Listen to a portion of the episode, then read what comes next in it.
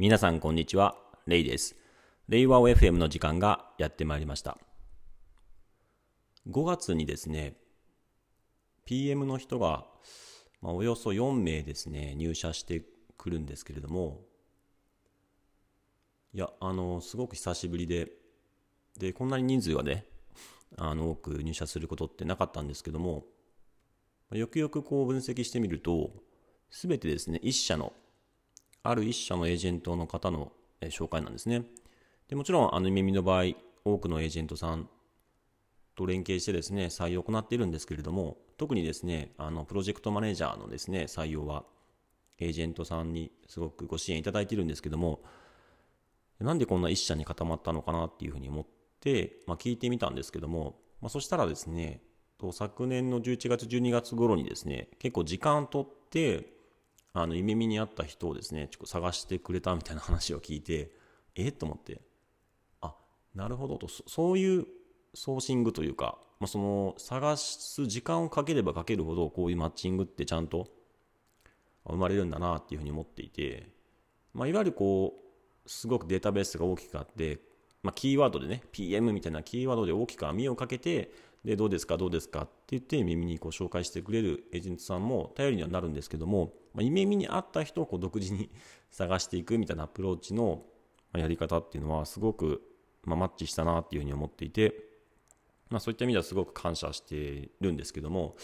まあ、こういったやり方でですねあの他の職種とか他のエージェントさんにもですねぜひなんかやってもらおうかなっていうふうに思いましたがやっぱりこういうパートナー会社さんとの関係性ってとっても重要だなっていうふうに思ってました。本題なんですけれども、最近ですね、あの、少し仕事のやり方、工夫した点があるんですけれども、えー、まあ、生産性を今、あの私の測定してるんですね、仕事の生産性。で、よくその生産性どうやって測定するんですかって言われるんですけども、まあ、あのポイントは、例えば1時間あたりのその提供価値生み出したその仕事の価値っていうのを測定することで1時間あたりの生産性を測定するんですけども難しいのがこの提供価値はっていうね提供価値どうやって測定すんねんみたいなむちゃくちゃ難しいっていうふうにね思うんですけども、まあ、まず一つはあの自分の中での相対比較ですね。こう世の中の絶対的な価値みたいな感じでなんか53万6800バリューみたいななんかそういうなんかこう価値が基準があるわけではないんですね。自分の中での、えー、価値基準がありますと。それも大きくは4段階なんですね。1から4の4段階でその段階付けをしているぐらい、まあ、ざっくりと自分の中でその大中小とかこれ大きい価値出せたなとかこれ特大やわみたいな特盛りやわみたいな感じでその特大みたいなものを含めて4段階、えー、用意してるんですね。でその中で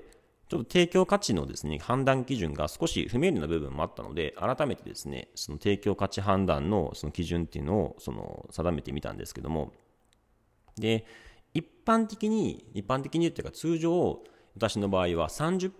分単位で仕事をしているので、30分の中でどれだけの価値を出せたかっていうので測定してるんですね。で、えっと、まあ、1から4段階あって、2が平均的なんですね。2っていうのは平均的な価値、提供価値だなっていう、標準的だなって1はちょっと低いなっていう感じなんですね。で、じゃあ30分で2っていうのはどういうぐらいの基準かっていうと、まあ大体ある程度慣れた仕事ですね。慣れた仕事をこう、もう淡々とこなして、まあ、特にですね、あの、良くもなく 悪くもなくというか、例えばですけども、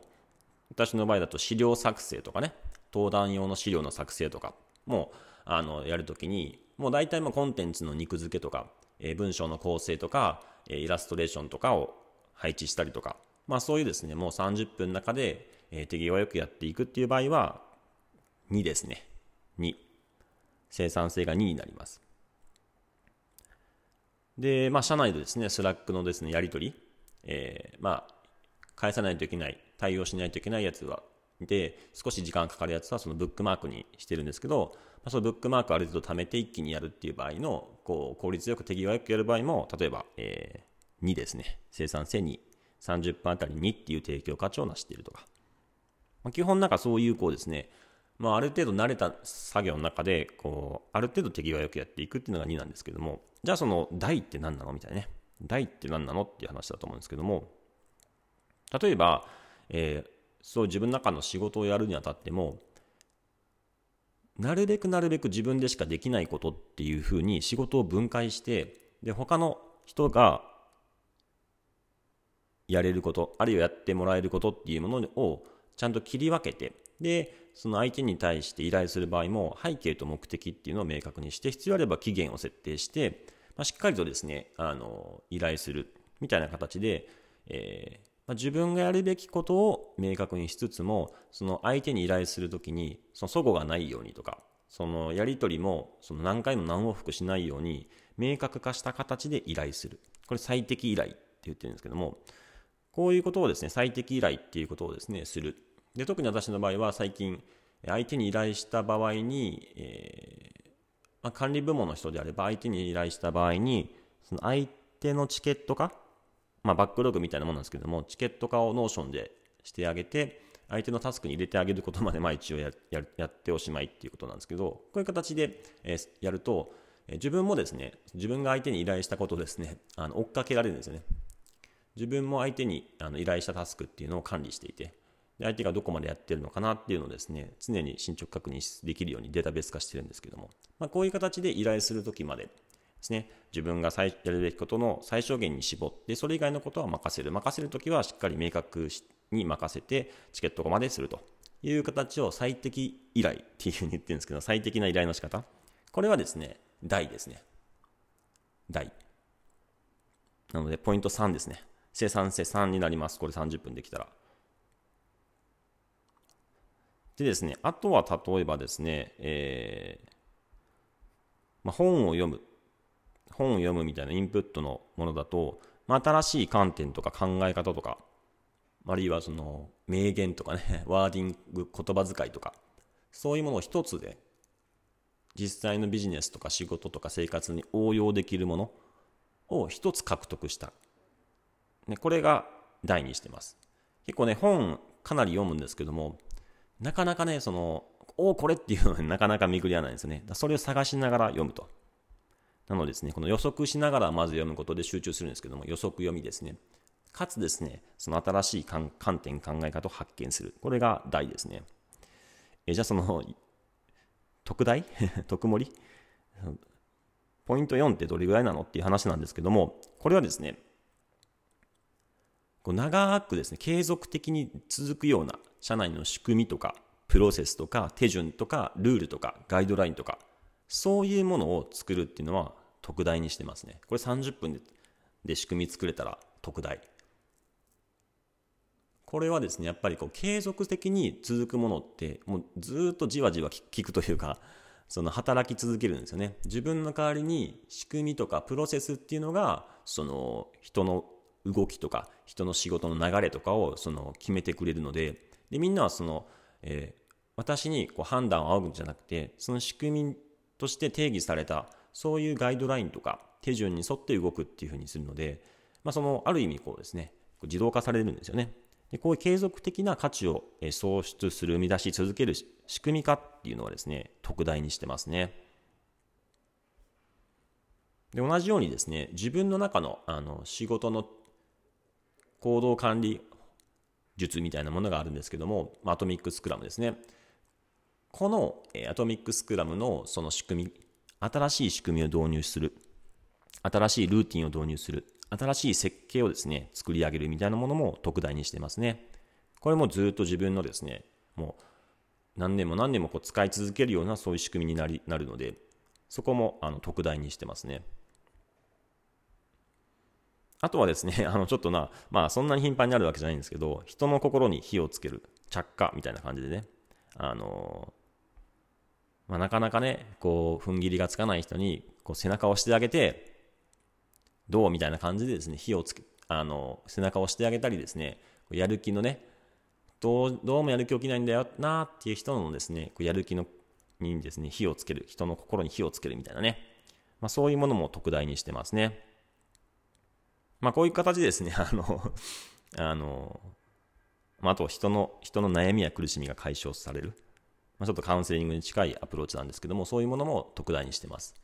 まあ、こういうですね、その自分の中で、その30分でどういうその成果を出したかっていうものに、成果に着目する、しながら仕事をするっていうのも重要なんですけども、今この30分は特大 特大狙うぞみたいな感じで、あの、まあ、ゴールを決めながら仕事をするっていうのはすごく集中できますし楽しい、ゲームのように楽しいんですね。よああ、3ポイントだったわとか、30分で3ポイントを獲得する予定が、いや1時間かかっちゃったなとか、あるいは、えー、2ポイントなんだけども、15分でやろうみたいなね。あちょっと価値をね、提供価値を高めることは難しい。難しい。まあ、いつもの仕事なんだけど、めちゃくちゃ手際よくやって15分でやろうとかね。そうすると、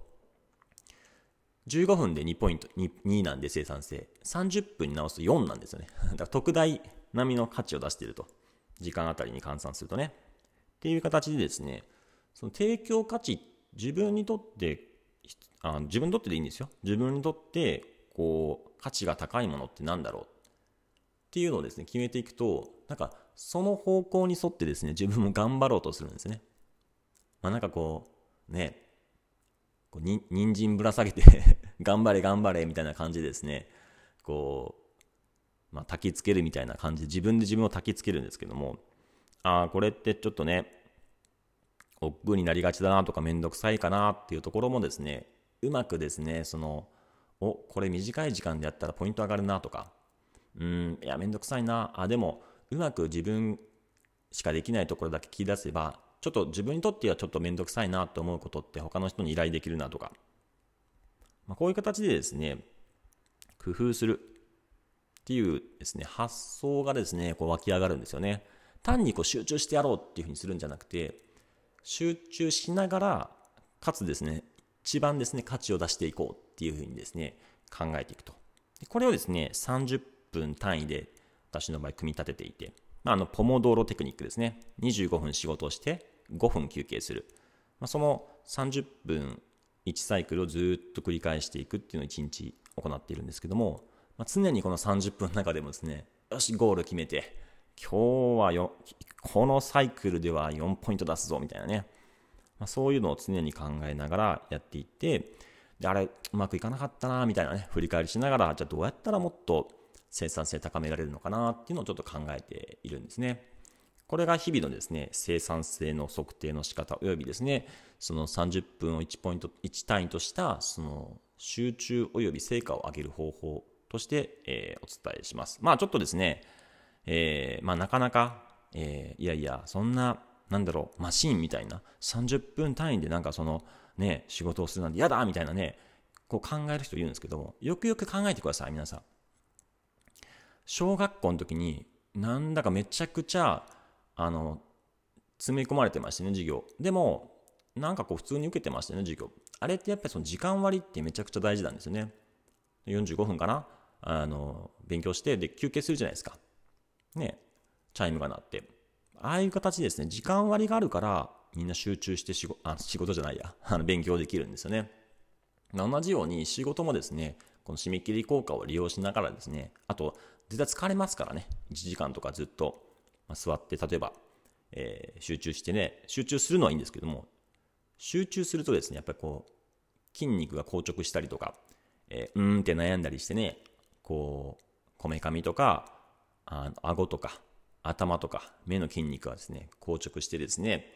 えー、まあ、凝りができたりしますしね、まあ、そういうものですね、その、ご褒美みたいなものなんですよね。25分仕事をしたら5分も休めますよみたいな。まあ、そういうですね、もうご褒美みたいな感じですね、捉えると、休憩自体がですね、まあ楽しくなると。で、またですね、すっきりして、次また25分集中できるっていうふうになるので、これすごいおすすめですね。